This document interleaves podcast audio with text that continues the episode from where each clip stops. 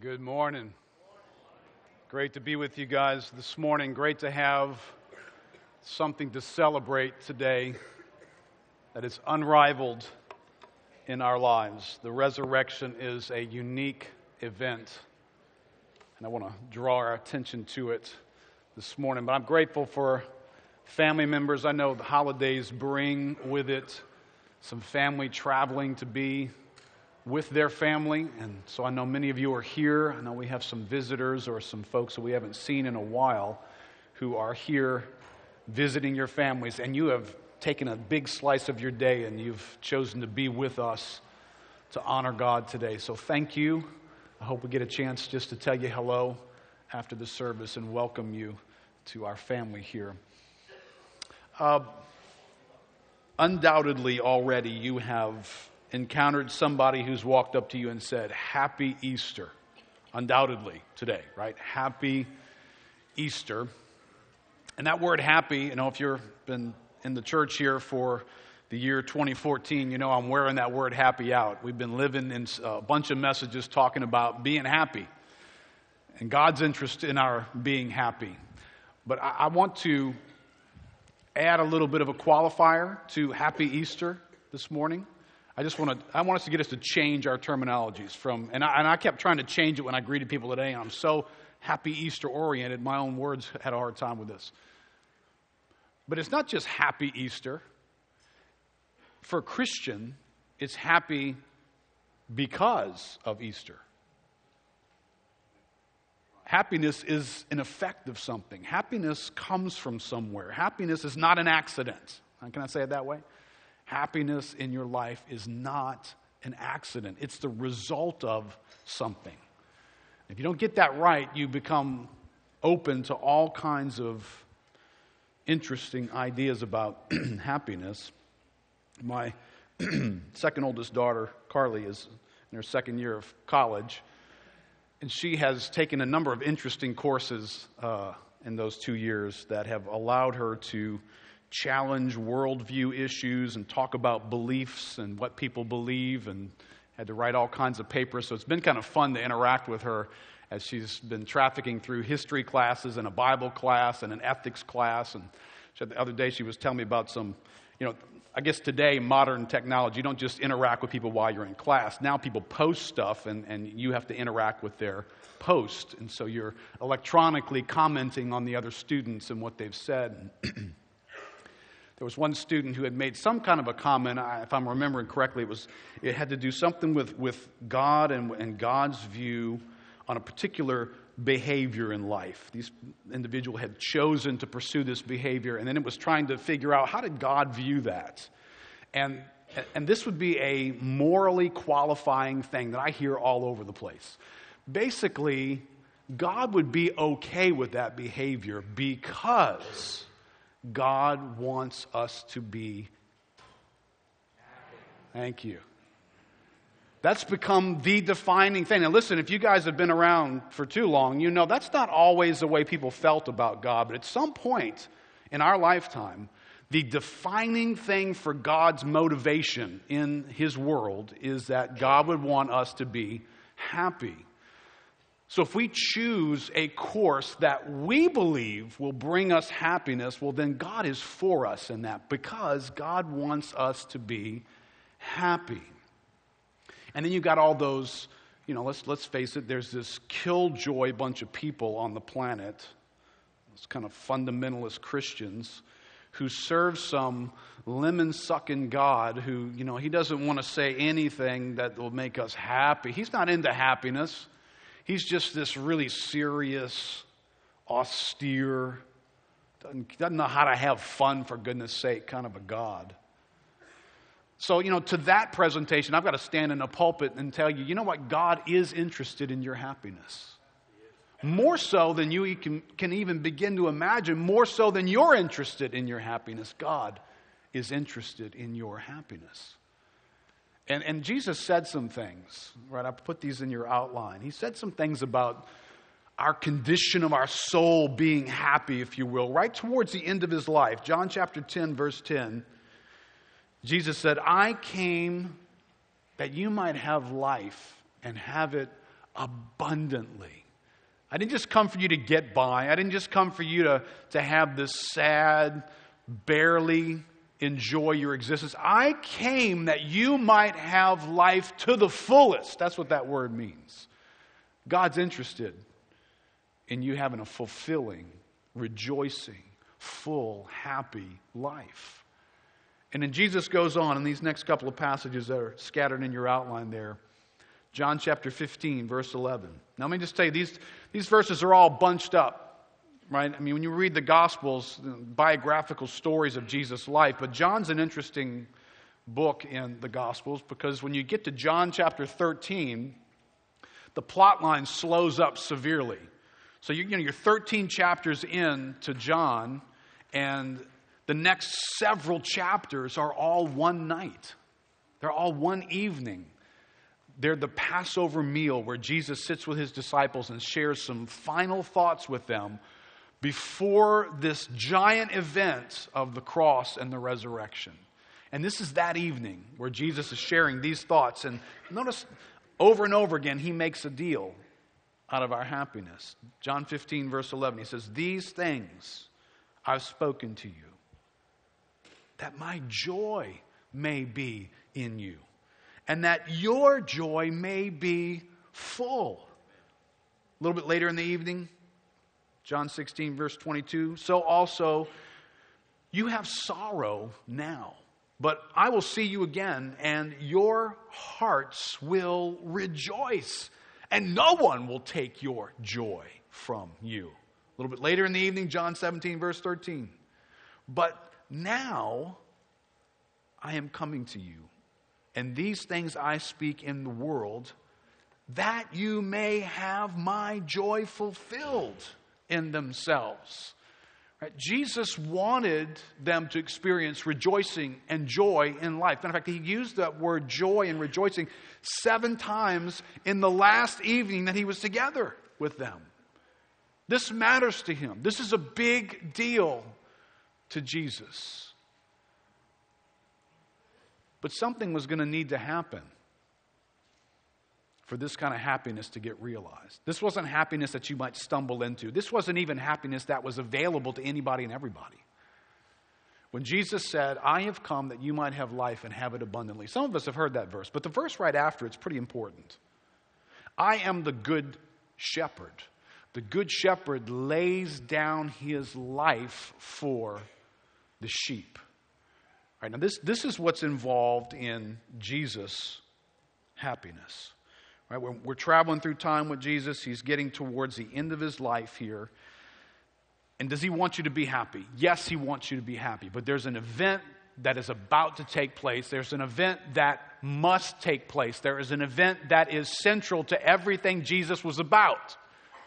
And it is him going to a cross, dying, and not staying in the ground, but overcoming death and being resurrected from the grave on Sunday morning.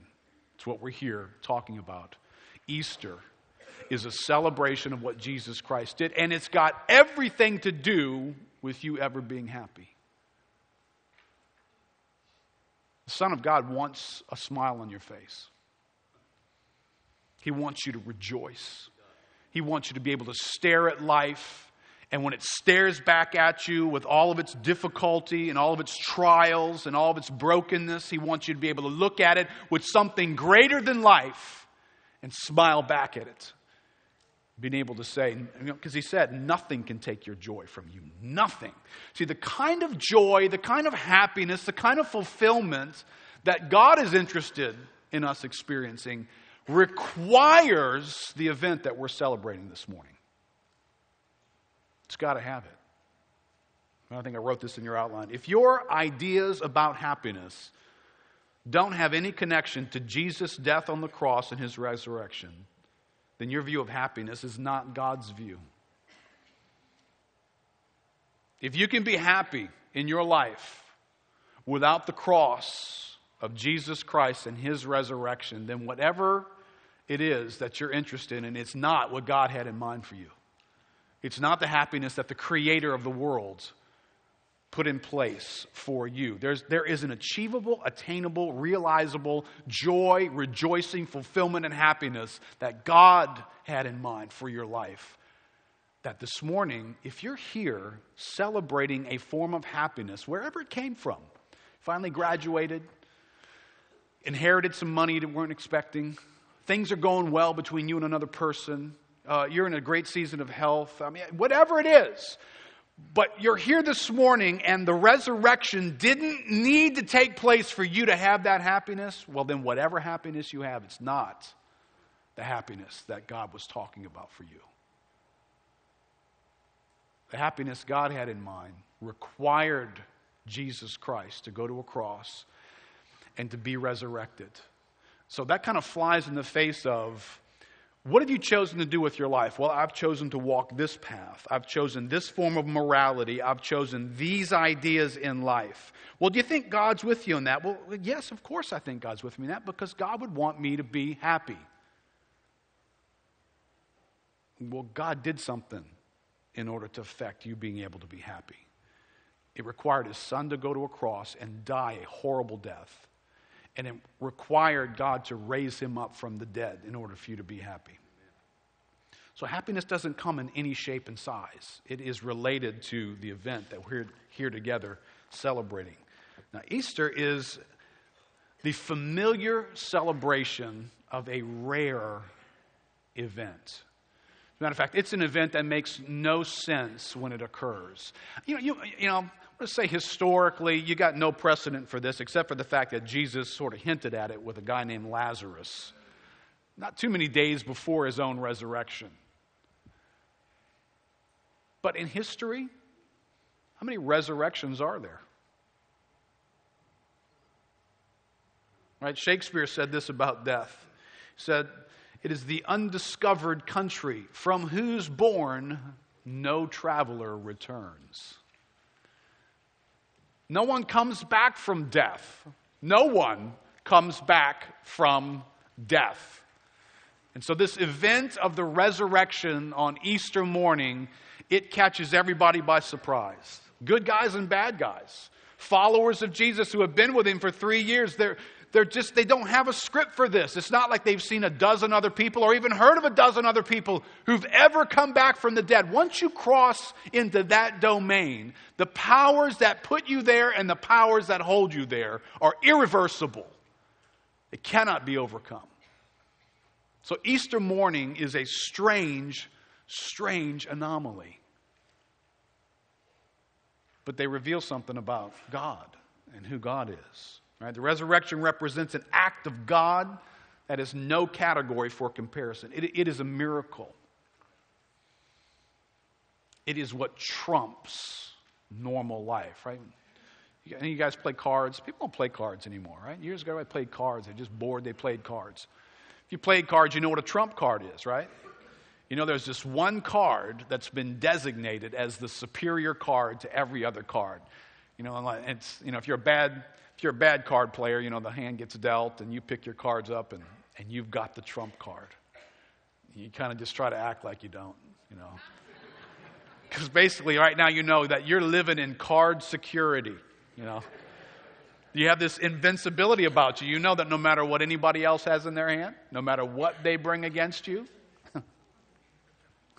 you just throw that trump card down and the whole thing gets reversed, right? They, get, they, they thought they had you sunk and you just throw the trump card down. Listen, this, that's what the resurrection is. It's, it's God playing the trump card, and He's the only one who has it. No matter what life brings, no matter what events go on, listen, death, death's a bad dude, man, right? I mean, death shows up, he's dressed in black, you can barely see his face. Everybody's scared of him. I mean, there's lots of issues that we face you know, we, we could get beat up, we could have some health problems, we, we could have financial issues, we could, we could have difficulties in this life. But let death show up at the party. Death is a different beast, isn't he? He is a foe like no other foe. Right? Adrian Warnock, in his book Raised with Christ, says a series of advertisements on British television move me close to tears every time I see them. They begin with someone crying hugging a loved one. a voice begins. When I was diagnosed with cancer, you appreciate immediately the terrible impact of the word cancer. After a few seconds, the patient says, Today I was told I have my life back. Suddenly, you realize that the person is crying for joy, not anguish. And through their tears, a smile appears. This commercial reminds us of the power of death and of the precious nature of life. The thread by which we hang on to life is so slender. See, the moment death reaches out into our world, right, and anybody who's here who's ever had a word like cancer hung on your life, it, it's, as, it's as though the lights go out around you. And immediately, a different perspective is on you. And, and your life sort of begins to flash before your eyes and you consider your mortality. You consider that what you always thought would, would if it's going to happen at all, which I know it does, it happens to everybody, it's so far off in the distance that it isn't something you really even need to worry about, think about. But let somebody hang a death label on you. Let somebody interrupt the misnomer that this is just going to go on forever. And all of a sudden, you're in touch with something gruesome and powerful. Right? Well, look in, in Hebrews chapter 2 with me. Hebrews chapter 2.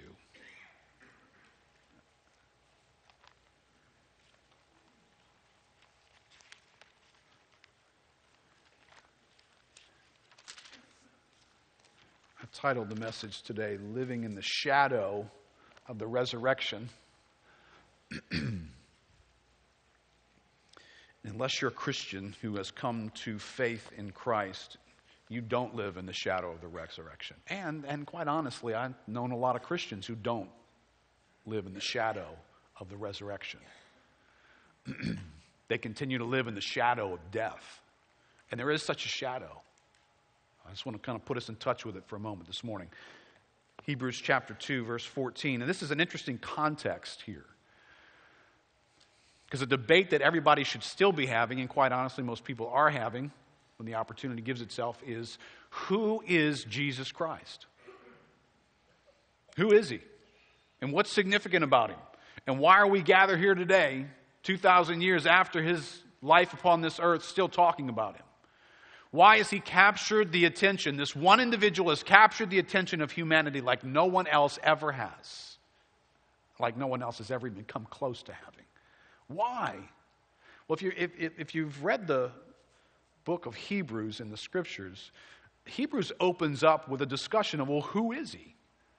And what did he do that was so significant? And what makes him any different than anybody else who's been created or any other created being, including angels? And that's where we jump in to this verse right here. But it's interesting what it has to say about death. Verse 14. Since, therefore, the children share in flesh and blood, he himself, speaking of Jesus Christ, he himself likewise partook of the same things, right? So since you and I live as human beings in the form of flesh and blood, this passage says Jesus Christ, God himself, took on that same form for a reason, for a purpose, and it has to do with you and I ever being happy. Here's why that through death he might destroy the one who has the power of death, that is the devil, and deliver all those who through fear of death were subject to lifelong slavery. For surely it's not angels that he helps, but he helps the offspring of Abraham. Boy, if you just, I'm not going to go into that verse, but can you just chew on that verse just for a second to make it raise questions in your head? Because there is this universal idea about Jesus that you can just turn him into your helper just like that. He's, he's just here to help you do whatever, whenever. That's just how God is. God just helping everybody, anybody and everybody, helping everybody. Did you just read that verse? Surely it is not angels he helps. There's a whole realm of created beings who thumbed their nose at God and said, Hey, you know what, God, we got this. We'll do this ourselves. We will ascend and live a life that we choose to live. And God turned to that whole realm of created beings and said, Yes, you will. And I will not rescue you from it. And you will stand condemned forever. You understand the angels have no hope? To stand on Easter morning and say something about you and I having hope, oh, don't take that for granted. You know, somehow, again, when you, when you mess with God and you redefine Him and you make Him like yourself, you, you impose upon Him your own reasons and you obligate Him to do what you think He should have done. The same mentality that says, well, of course we would have rescued man, says, of course we would have rescued the angels, and God did not. Count yourselves blessed that this morning there is the opportunity for you to have hope beyond the sin that we've committed against God. And there is, and this is why. Verse 17. Therefore, he had to be made like his brothers in every respect, so that he might become a merciful and faithful high priest in the service of God to make propitiation for the sins of the people. Right? How many of us have no problem with God being merciful? Isn't that like the first thing we say about God? Well, God is merciful. You know, I've messed up. God is merciful. It, it's no problem. He'll work it out. He'll get over it. He'll look past it because God's merciful. That's what God is like to us. But when you read the Bible, you find out God is merciful, yes, and He has reason to be merciful. God is merciful and he has reason to be merciful. What is God's reason to be merciful toward you or me? Well, it's, it's what Jesus talked about on the Passover evening when he had his meal with his disciples, and he talked about a joy for them, and a joy that no one could take away. And he was about to go and acquire it for them by his death and his burial and his resurrection. Why is it that God would have mercy on any? Well, it's in that passage right there. It's that big word called propitiation for sins. Jesus Christ had to die. This is not an optional event. He had to die because God is merciful, but God is also just and a punisher of sin. Someone had to be punished in order for anyone to be released. That's what that word propitiation means. I know you haven't used that like at Winn Dixie or something lately. But propitiation means to satisfy God. Something had to be done to satisfy God so that his mode from now on toward those who have been forgiven would be mercy. There's a reason why God is merciful. It's because his son took away the punishment that we deserved. This is the good news of what we're celebrating this morning when it comes to our celebrating Easter. But let me, let me slip us back into this passage for a moment, back into verse 15. He came to deliver those who, through fear of death, were subject to lifelong slavery. Listen, when we think about death sometimes, we think about that, that epicenter event. Like at some point, I'm, I'm going to die. I'm going to exhaust this life. Last breath, last heartbeat, and then I'm, I'm dead. And for most of us, that's not a reality. Right? Some of us got enough gray and enough issues, and maybe you've had a diagnosis given to us that, that that's a little bit more of a reality. But for most of us in the room here, we don't live like that's ever going to happen. Oh, well, we know in theory that, yeah, one day. It's possible that it could happen somewhere so far down the line that well, I've always got time to think about it. But this passage doesn't just say that death becomes a problem here at the event. This, this verse says that it is a lifelong problem. It is people who live in the shadow of death. They live in the reality that death is lurking, death is touching and working its way into our lives. Well, how do you, how do you know if you're in the shadow of death? Well, well, it feels like fear. You know what shade feels like when you've been in the sun? You can feel shade, can't you? Well, the shadow of death feels like fear. It feels like you're living your life with something looming and lurking over your life. Not, and not just about this ultimate end time event, but death shows up in life. And that's what I want to I want to get us to see today that the, the resurrection is something to live in the shadow of when you're a long way from physical dying. You can be in this room today thinking, I'm not going to die for a long time. I'm young. I'm a teenager. Got a lot of life ahead of me. Okay, but you still live in the shadow of death you live in death, kind of casting its shadow over your life. Right? I wrote this out in your outline. Living in the shadow of death means you are ever mindful that death can touch what is living and precious to you. Death can touch your health. It can touch friendships and marriages, parent child connections. It can touch your business your crops, your home, anything that has security and has value and has liveliness to you. The shadow of death stands over it, and you feel it in your life, and it threatens you.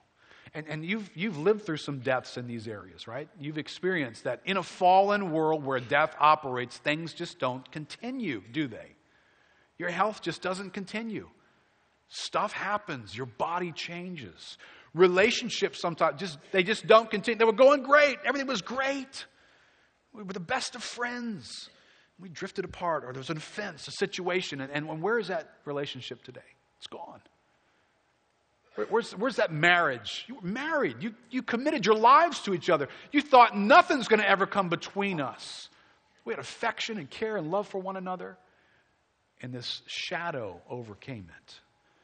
And where is it now? Well, that marriage is dead. We divorced. We split up.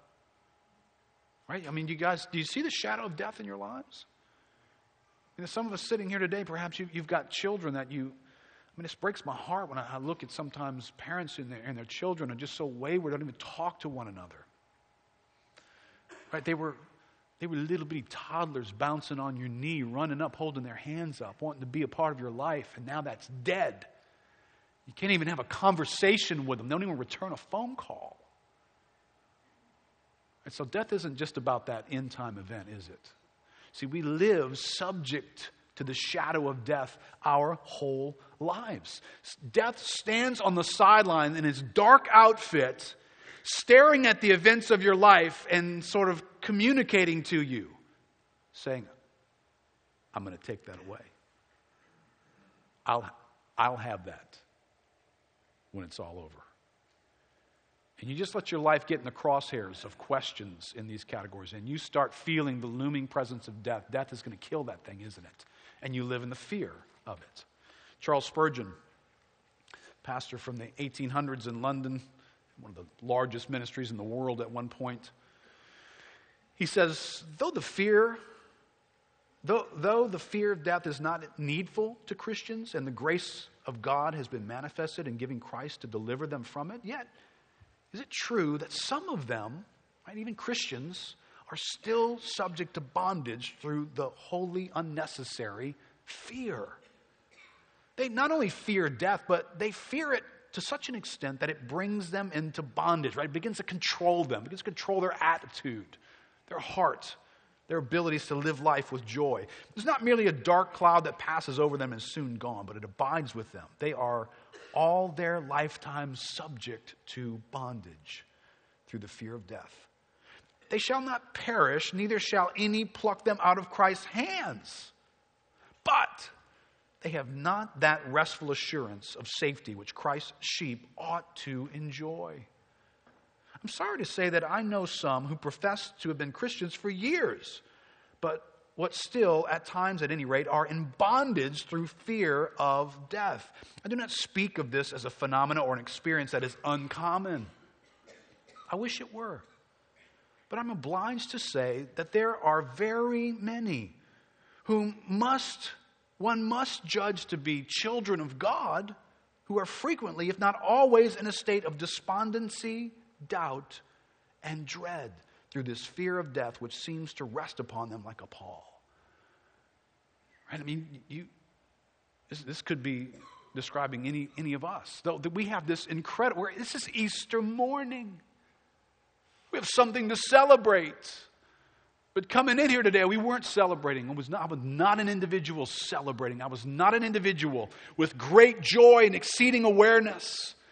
I, I was living a weighty life, a concerned life. I'm, I'm living like a deer drinking from the edge of a pond, you know, constantly picking its face up. That almost never has a moment where it can just relax, will you? Well, it can't relax because it, it just feels like the wheels are going to come off at any moment. My life is going to go wrong at any moment. Well, that, listen, you're more in touch with the shadow of death than you are the shadow of the resurrection. Many of these persons have been so long in this sad state that they almost come to believe that it is impossible for them to escape from it. There's such a thing as sitting so long on the cold stone of despair that you and the stone almost seem to be one. There's such a thing as wearing the yoke of despondency until that yoke and your shoulders become so closely united that you cannot take it off. Just as valor fights till its sword grows to its hand, so despair burdens you till it grows into your spirit. I mean, it sort of becomes your demeanor. It's like you, you walk in, you know, the little, little gray cloud comes in with some people. You know what I'm talking about? Well, that, that's how this has happened in someone's spirit. I would not roughly tear it out, but if I might kindly perform an act of spiritual surgery, I should be glad to be made the instrument through which the Master would perform his blessed work of delivering those who are in bondage through fear of death. Listen, what incredible news sits in the room with us today. What Jesus Christ did in the resurrection is the means of being delivered from this shadow of death that sits upon our lives. And there, there's the ultimate shadow of that event one day will touch your life. It will end things as you know it. But the shadow of death is not this, it is the imminent presence of that which kills and takes away and steals and destroys. The thing against which Jesus said, But I came that you might have life and have it abundantly. Death wants to take your life from you, and it lets you know on a daily basis it can and it will. But I want to look at living life in the shadow of the resurrection. What does it mean to be mindful of the resurrection so we can go from happy Easter to happy because of Easter? I'm happy because of Easter. in your outline there, it says the resurrection is an event, right? It took place in April of AD 33. So there's a moment in time where this resurrection event occurs, but it is also a revelation of a principle that is alive in God. Jesus Christ said of himself, I am the resurrection. It's a weird little thing that when you take the resurrection and you dislocate it from the person of God, who says, I am the resurrection, I am that thing, I am that influence, I am that power. It is bound up in a person. If you stick it on a calendar, it becomes impersonal. It, be, it becomes something you can stare at from a distance. You don't feel about it the same way. Right? Do you remember John chapter 11? We get a lesson in how to encounter the resurrection in John chapter 11. Lazarus is dead. The friend of Jesus is dead. Mary and Martha, they've cried out to Jesus when he was alive on his deathbed that he might come and do something to rescue him. But now it's too late because death has shown up. Before, when he was alive, even Jesus could do something about him then, but not now. Not now. The ultimate foe has spoken. He has traveled into a place from which no man returns. It's too, nothing can be done.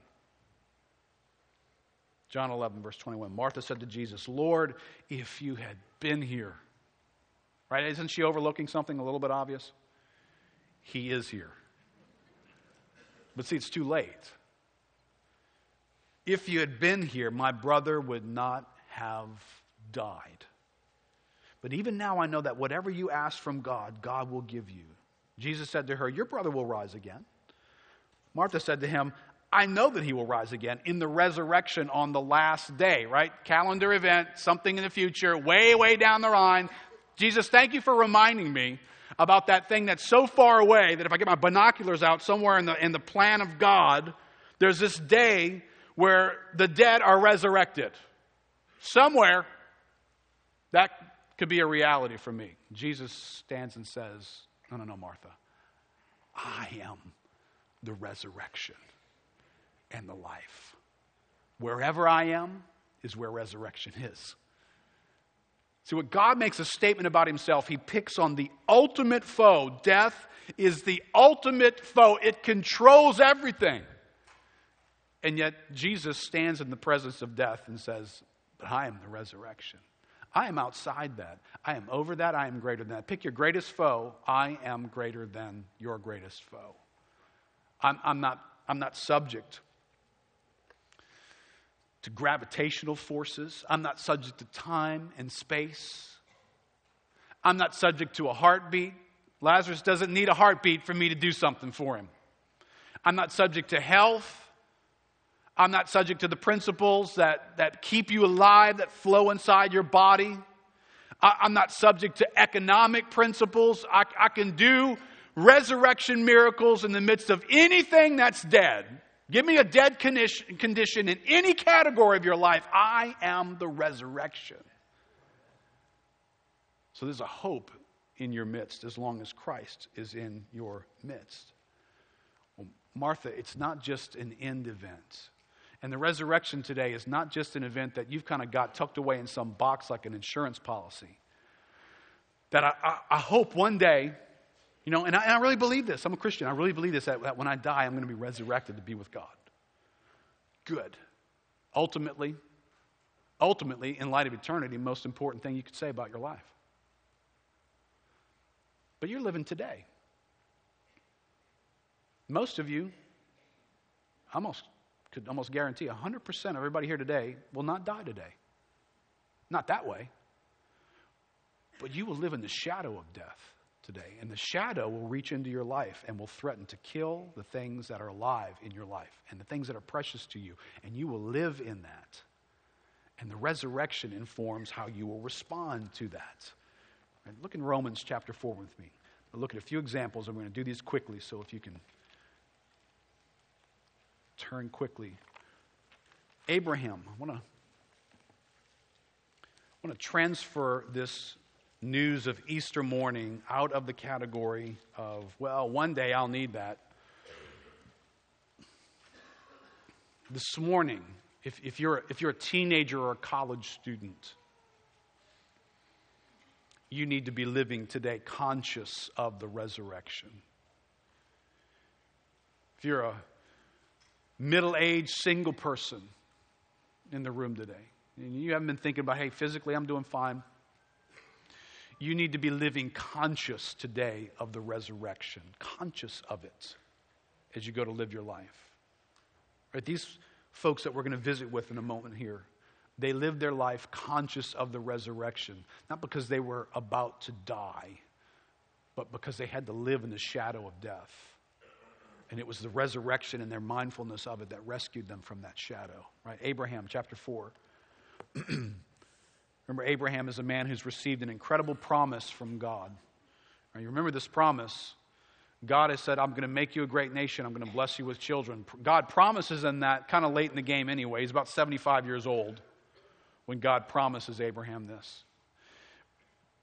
But then 25 years later, that promise is getting old and it still hasn't been fulfilled.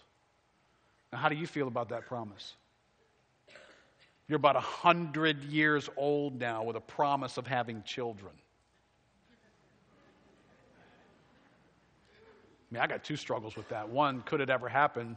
Two, could I keep track of them? You know, I have kids, I'm 100, man. I don't even know if I pay attention to them. It's dangerous. My wife is 75, you know, she's, she's kind of up there too. Right, so you got some issues with this promise goes on and on and on. If you will, there's a sense of death that looms over the promise. Look in verse 17. As it is written, I have made you the father of many nations. in the presence of the God in whom he believed, who gives life to the dead. What did he believe about God? He gives life to the dead and calls into existence the things that do not exist. In hope, he believed against hope that he should become the father of many nations, as he had been told, so shall your offspring be. He did not weaken in faith when he considered his own body, which was as good as dead. As good as dead. Was Abraham dead? No, but he was living in the shadow of death. Death had said, Your childbearing years are over. And not only was his body as good as dead, I lost my place. What verse was I in? Thank you. His body was as good as dead since he was about 100 years old, or when he considered the barrenness of Sarah's womb. Barrenness. At one point, and this is a precious thing to a woman, the ability to have children is a precious thing. It is a life thing for a woman. And she has become barren. Sarah, is not physically dead yet, but there's a part of her life that is. Death has shown up in a significant category and said, It's over, Sarah. Physically, it's over for you. That's dead in you now. Abraham, you're so old, your body is as good as dead. In this category, it's come and it's gone. It's over, man. The season for that to happen in your life is over. This is now an impossible situation. All the natural forces are decrying, you're done. This can't happen in your life anymore. Do you understand this? Like this is this is not ultimate death, but it's the shadow of death. It's a promise. It's a meaningful, important promise in this man's life. This, this is a society that's built on perpetuating your family name. It is accumulating wealth, resources, sheep and crops and land. But if you accumulate and you got no one to pass it to, right? This is Abraham's great concern. You remember all the troubling conversations he's having with God? But God, who will be my heir? What is that? It's fear. God, I'm, I'm afraid. Got no one to inherit what's in my life. God, how does this get remedied? This is a man standing in the shadow of death with his wife who's desperately watching her own life die in a category. What rescues this man in this hour? Let's keep reading. Verse 20 No distrust made him waver concerning the promise of God, but he grew strong in his faith as he gave glory to God, fully convinced that God was able to do what he had promised. Why was he fully convinced of that? Well, who is this God? We'll go back up into verse 17. God who gives life to the dead. Fully convinced of this God who gives life to the dead. God, my life is as good as dead in this category. And the only thing I've got going for me is that you are the God who gives life to the dead. You are a resurrection God. You are a God who stares death right in the face and overthrows death. Verse 22. That is why his faith was counted to him as righteousness. But the words it was counted to him were not written for his sake alone, but for ours also. It will be counted to us who believe in him who raised from the dead Jesus our Lord. This is about believing in a God of resurrection. That's what Abraham believed. In his life, he believed that. Right? Remember Hebrews chapter 11. There was a day in which a, a very difficult moment of obedience comes into Abraham's life. God has stepped in, taken this man whose body was dead and given life to it, and taken this woman whose womb was dead and given life to it, and they have produced a son named Isaac. And God turns around now and says, Offer Isaac to me in obedience. Wait, wait. You, you want me to give up what I have based my entire walk with you on, that you would, you would bless me and fulfill the promises that you made to me? You, you, you want me to bring that to an end? You, you want that to become dead, God. Except Abraham doesn't waver in his faith. Why? Well, Hebrews 11, verse 17 says, By faith, Abraham, when he was tested, he offered up Isaac. And verse 19 says, Because he considered that God was able even to raise him from the dead. Abraham, how did you take a step into an impossible situation? Abraham, if you obey God, this situation becomes impossible. If you take your only son, who is the inheritance of your life, and you kill him, and he is no more, you have now created an impossible situation. And he does it anyway. Why? Because he believed that God could even raise him from the dead. He believed in a God of resurrection. He believed that in the most finished, unalterable, impossible situation, God would still be God in it. I am the resurrection. There is no situation that I can't stand in and prevail over. Abraham believed that and therefore he obeyed God. Listen, some of us are hesitating to obey God because we think our obedience will create a situation that there's no remedy to. Now, I'm about to put some of y'all in a really strange pickle here.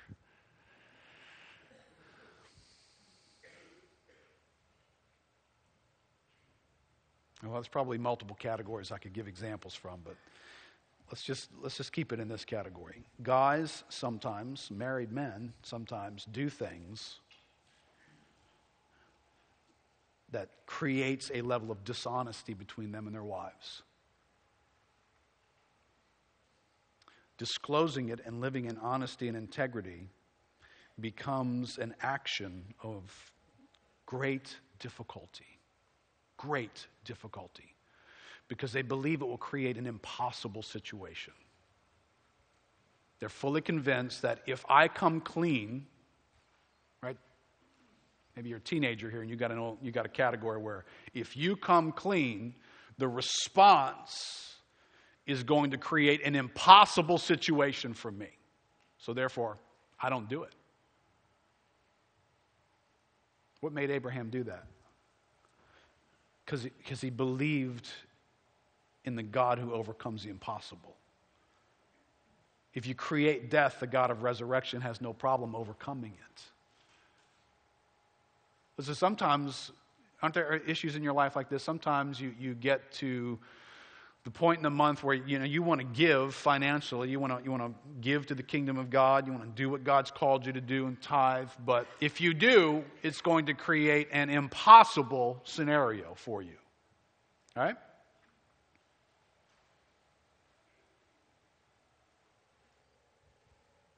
He considered that God was able even to raise him from the dead. Well, that's not possible. It is for God. God raises from the dead. Listen, you can't be scared of the shadow of death because you believe in a God who raises from the dead. Right? Yea, though I walk through the valley of the shadow of death, I will not fear. Why? Because I am the resurrection is with me. That's why I'm not going to be afraid.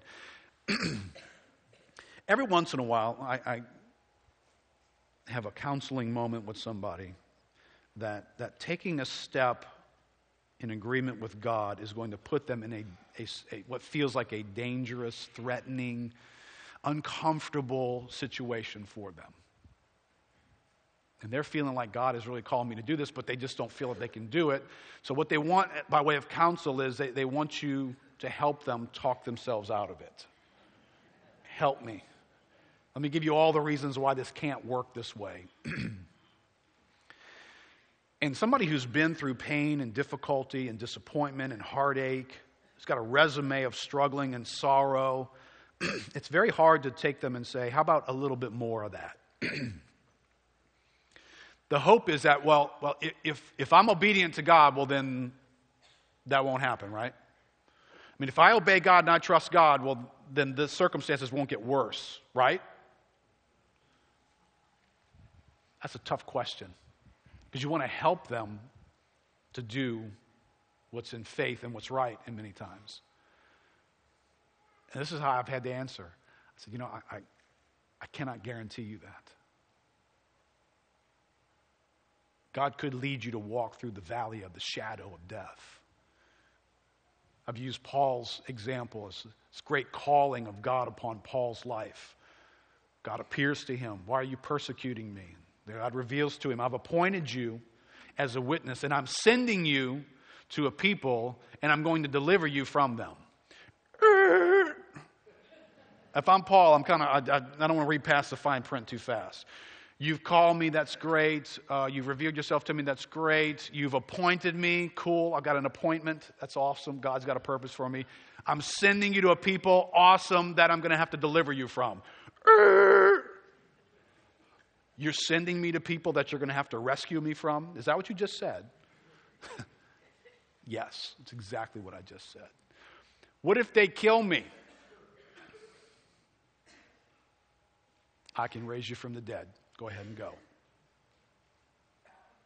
See, sometimes our belief is not in a God of resurrection. We don't live in the shadow of the resurrection. So when something looks beyond us, something looks like it's impossible, we just don't, we stay away from doing it because we think it's impossible. But yet God says, You can step into the impossible.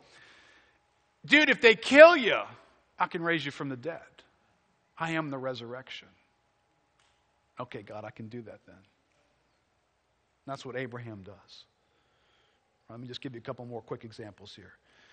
David is a man who faced a very difficult situation. 2 Samuel chapter 12. He faces what no parent ever wants to face the death of a child. The struggle to watch the deterioration of health and the actual death of the child, greeted with fasting and prayer and tears. And, and when that comes to a close here in verse 19, watch, watch what happens. But When David saw that his servants were whispering together, David understood that the child was dead.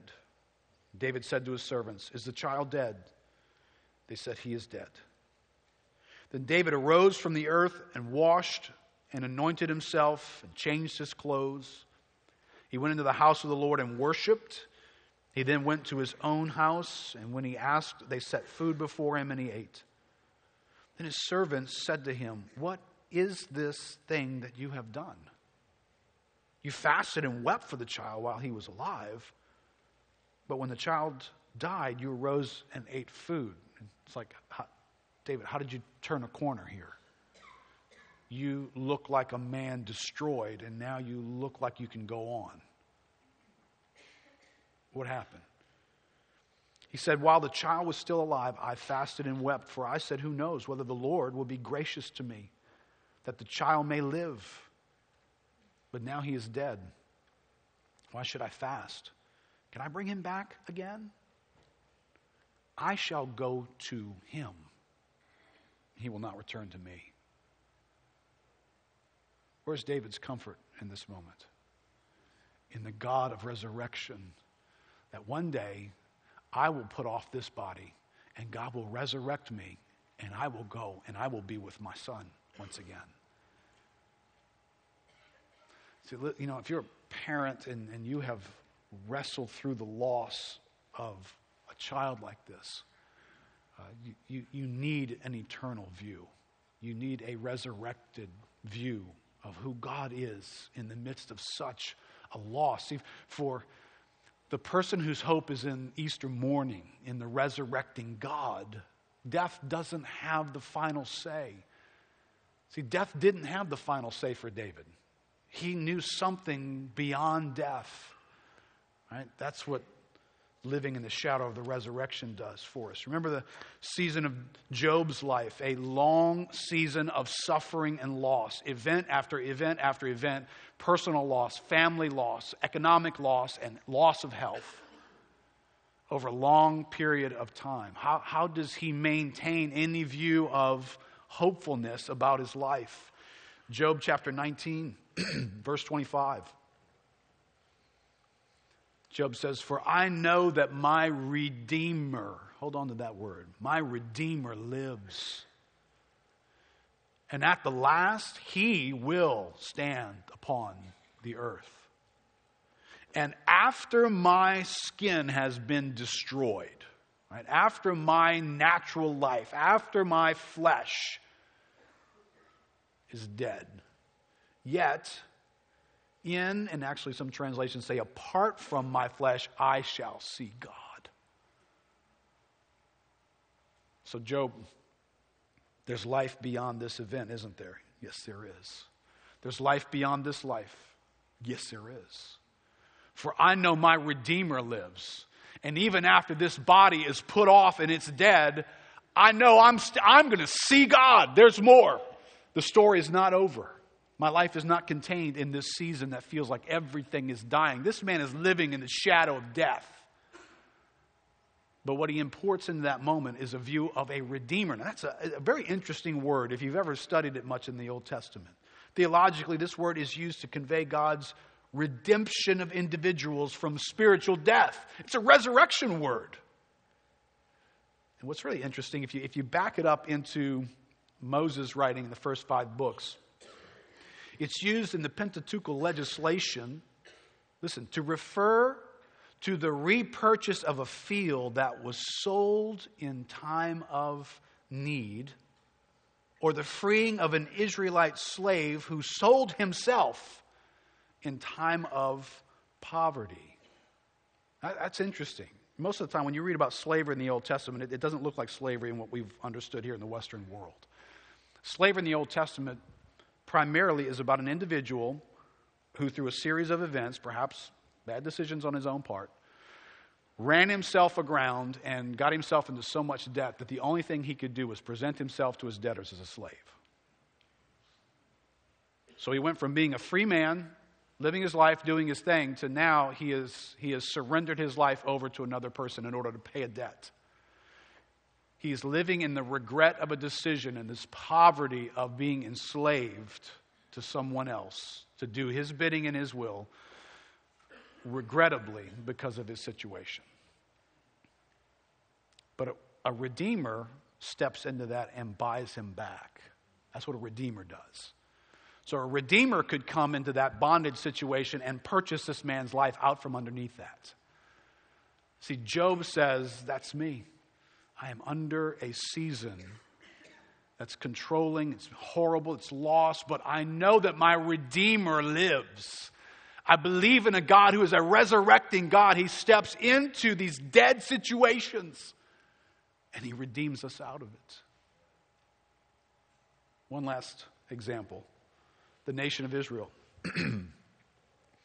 this nation lived in the shadow of despondent spiritual death. That's the condition that they were in. A group of people could be like ourselves, living in an age in which there's just a, a, pallor of death upon the church, upon people spiritually. It's not a vibrancy and a passion and a love and a zeal for God that consumes them. There's compromise, there's willingness to engage the world at a heightened level, shopping for something that will satisfy people's souls. And Ezekiel looks out on the people of God. And that's the condition that he sees in this passage. Ezekiel 37, verse 1. The hand of the Lord was upon me. And he brought me out in the spirit of the Lord and set me down in the middle of the valley. It was full of bones, dead things. And he led me around among them, and behold, there were very many on the surface of the valley, and behold, they were very dry. Right? This is not just dead, this is very dead. I don't know if there's grades of dead, but this is very dead. and he said to me, Son of man, can these bones live? Do they have the ability to live? You remember, he wisely answers, You know. God? that's a good, if God ever asks you questions, that's probably the best answer to give, isn't it? uh, later in verse 11, he says, Then he said to me, Son of man, These bones are the whole house of Israel. Behold, they say, Our bones are dried up, our hope is lost, we are clean cut off. That's, that's the language of the shadow of death, isn't it? I've got no hope. this can't change. Can these bones live? Well, no. It's impossible. The dead can't bring themselves back to life. Spiritually, the condition is so bad here that there is no hope. Therefore, Ezekiel prophesy and say to them, Thus says the Lord God Behold, I will open your graves and raise you from your graves, O my people. And I will bring you into the land of Israel, and you shall know that I am the Lord when I open your graves and raise you from your graves, O my people. And I will put my spirit within you, and you shall live. Eric, you can go ahead and come back up here.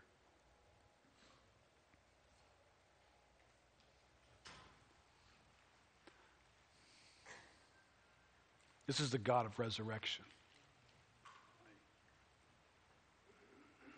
This is a God who looks upon death and the shadow of death and injects himself into these situations. Well, you know, we live our lives, and, and I hope you're in touch with this right now, of how you've been living your life this week in the shadow of death, aware of death's lurking presence, threatening, menacing, reaching in to touch your life. But it's Easter morning. And as Peter said earlier, every morning's Easter morning for a Christian. We live in the resurrection. Martha, don't just be sitting there waiting that one day on a calendar that something could happen one day. Jesus, one day something could happen, sure. Martha, I am the resurrection. Every day around me is Resurrection Sunday. Everything that's impossible, everything that's dead in your life, I'm greater than it. Right in your outline, I wrote this. Living in the shadow of death, remember, means you are ever mindful that death can touch what is living and precious to you. Death can touch your health. It can touch friendships and marriages and parent child connections. It, it can touch your business, your crops, your home, your spiritual passion, your vitality with God. But living in the shadow of the resurrection means you are ever mindful of God intruding and reversing death's work and giving you a living future. That's what it means to have the Son of God stand in your face and say, I am the resurrection.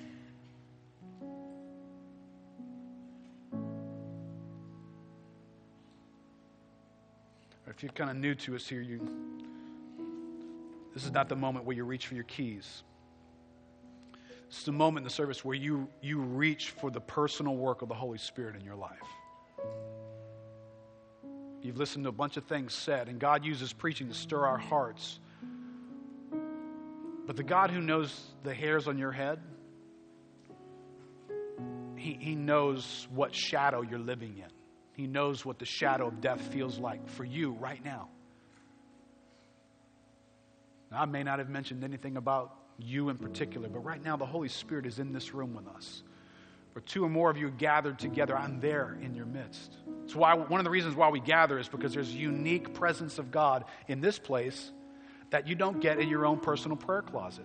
And there's uniqueness there, but there's uniqueness here. So God uniquely right now wants to, to deal in the shadow of death in your life. So can you invite him to do that? Let's let's stand up together. Don't disengage. This is where you kind of turn your attention away from you. You can stop looking at me. You stop. You can close your eyes. You can just make this you and God.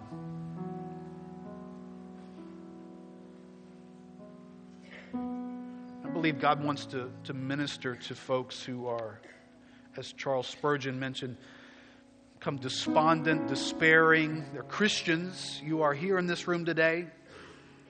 You believe, trusted Christ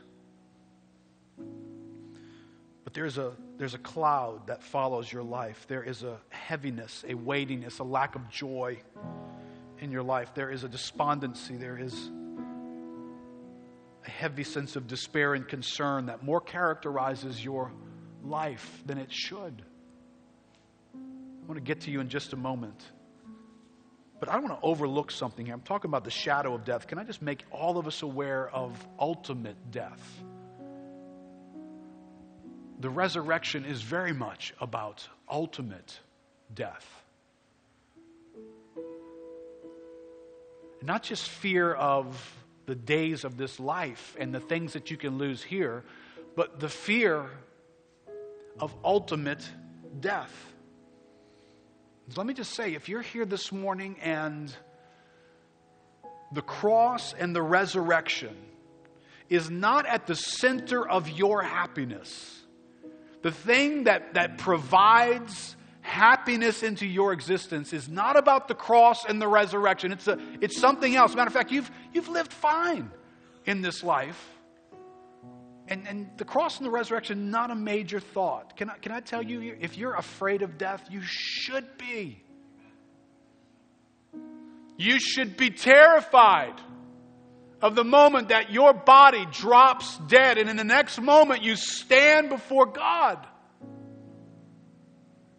And you stare face to face with the God who had to be satisfied for anyone who had ever broken his law. And you're here this morning, and your satisfaction is not going to be found in Christ, it's going to be God demanding judgment of your life. Do you ever think about the fact that you will have to render account of your life? You will stand before God. And He will show you His rightness, and you will see your wrongness. And in that moment, if you've not trusted Christ, if this event of Easter morning is not the determining thing about your life, you will enter into a horrible judgment with God. If you're not certain that you have escaped that judgment by putting your faith in Christ, well, then you should be terrified this morning. I can't rescue you from that fear. Only faith in Christ can rescue you from that fear. And you can do that this morning. You can right now put your faith in what Jesus Christ did on your behalf and going to the cross.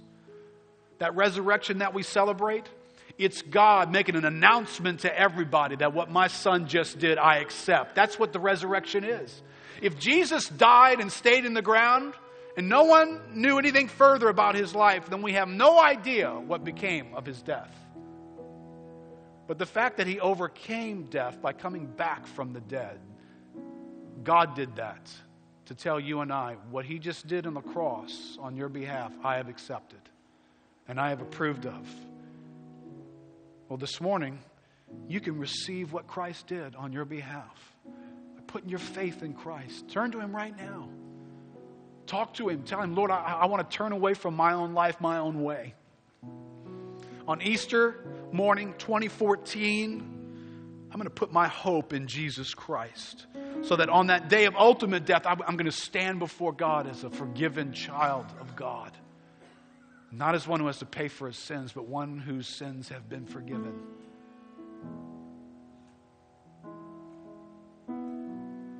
Listen, if you're here this morning, and I want to pray for a couple of folks. I just had a couple of impressions to pray. You've trusted in God, but there are situations in your life that, that are as good as dead. They feel impossible. Can you just let God talk to you right now? You're paying too much attention to me.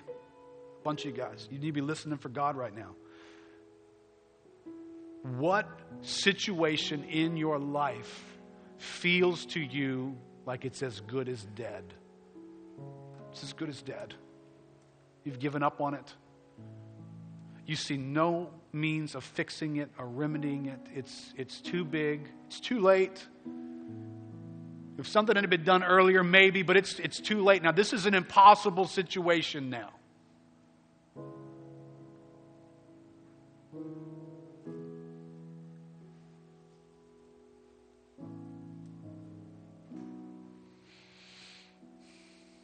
I, I believe this morning there's a, a married couple here.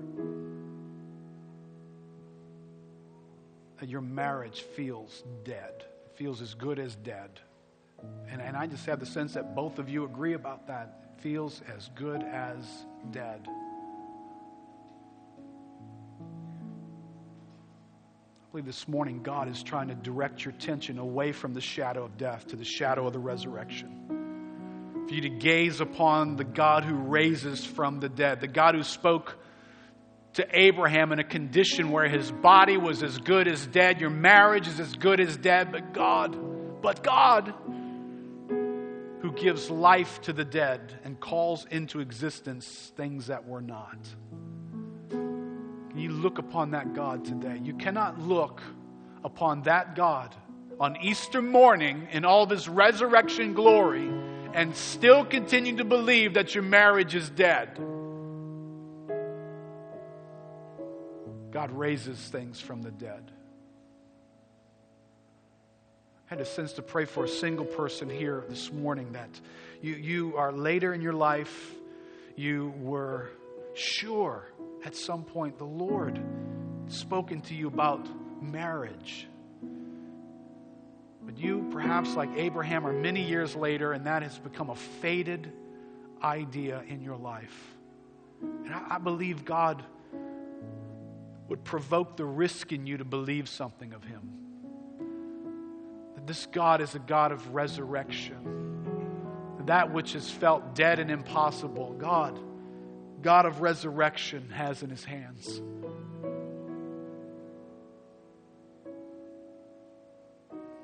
Perhaps here this, you're here this morning, you're, you're like the, the person who walked through a season of, of selling your life into slavery. You are, you are that person who got in a bind, I got in a bad situation. Life was overwhelming. The only thing I could do was to sell my life. And you made decisions in that season, decisions of great regret you look back on your life with great regret. I believe this morning, on Easter morning, God wants to tell you that your Redeemer lives. Your Redeemer lives. That He steps back into your regret. He steps back into decisions that you made. He steps back into seasons where this death wrapped itself around your life. And he says, I am the resurrection. I am your redeemer, stepping into your world to set you free from it. I'm going to buy you out of this situation. And I'm going to establish a new day in your life.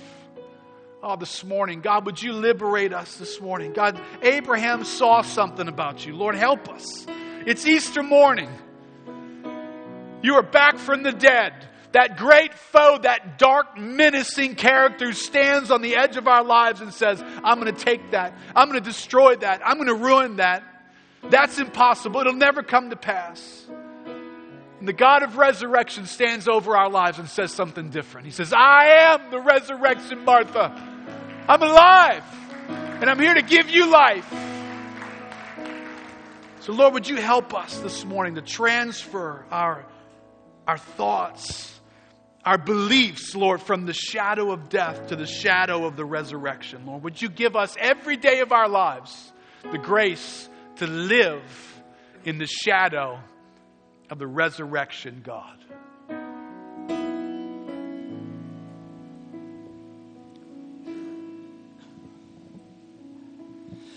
I no longer fear the grave. Christ has come, took the sting of death away through his saving blood.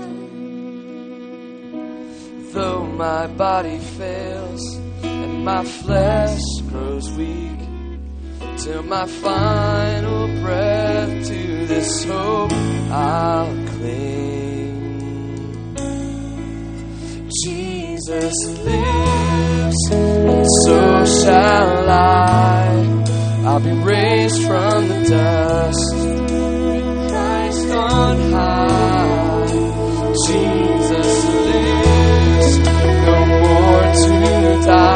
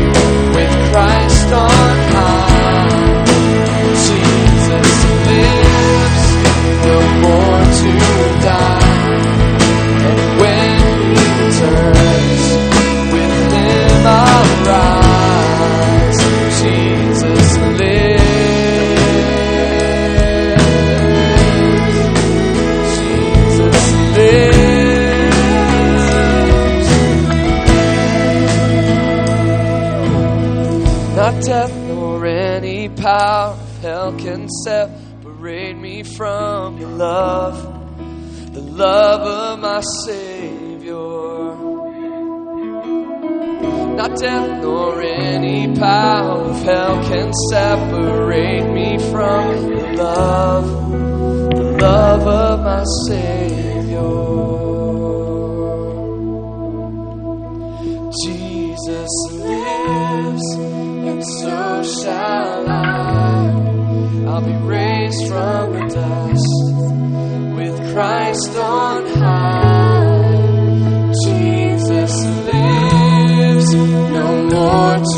Die. When he returns, with him I'll rise. Jesus shall I. The dust with Christ on high. Jesus lives, no more to die. And when he returns, him I'll.